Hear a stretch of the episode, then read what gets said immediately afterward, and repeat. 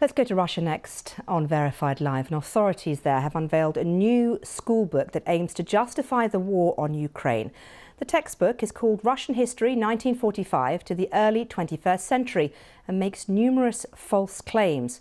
According to excerpts published by Russian media, school children will now be taught that human civilization could have come to an end had Vladimir Putin not started his special military operation against Ukraine. It's the first officially approved history book to be used in Russian schools, which mentions events in Ukraine. Well, let's cross live to Russia editor for BBC Monitoring, Vitaly Shevchenko. And Vitaly, you've written an article on the BBC News website on this new book. Uh, what exactly does it contain?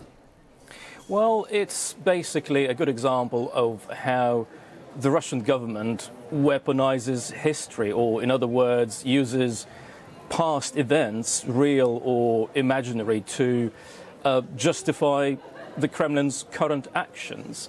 Um, so, um, one key theme in this book is that it presents recent history um, as, um, uh, as, as, as Russia defending itself against an aggressive West, which has created Ukraine um, uh, to, to spite Russia and use it as a battering ram. That's the phrase that the textbook uses, a, a battering ram against uh, Russia.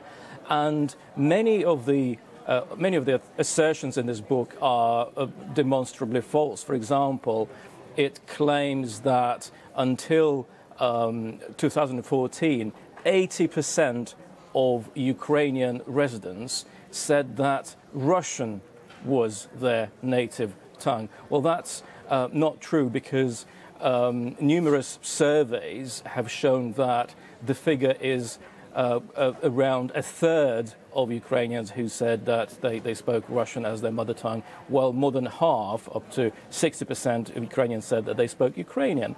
And another example is um, how the history textbook um, presents um, the, events of 2014 when Russia first attacked Ukraine. It described um, the, the, fighting in eastern Ukraine as a popular uprising by Russian speakers, and it makes no mention of uh, uh, the military hardware or military personnel dispatched by Russia to Ukraine's eastern Donbass region. And, and the, the list goes on. There are claims that Ukraine was intending to acquire nuclear weapons, biological weapons, possibly to use against Russian speakers in Ukraine or possibly to attack Russia.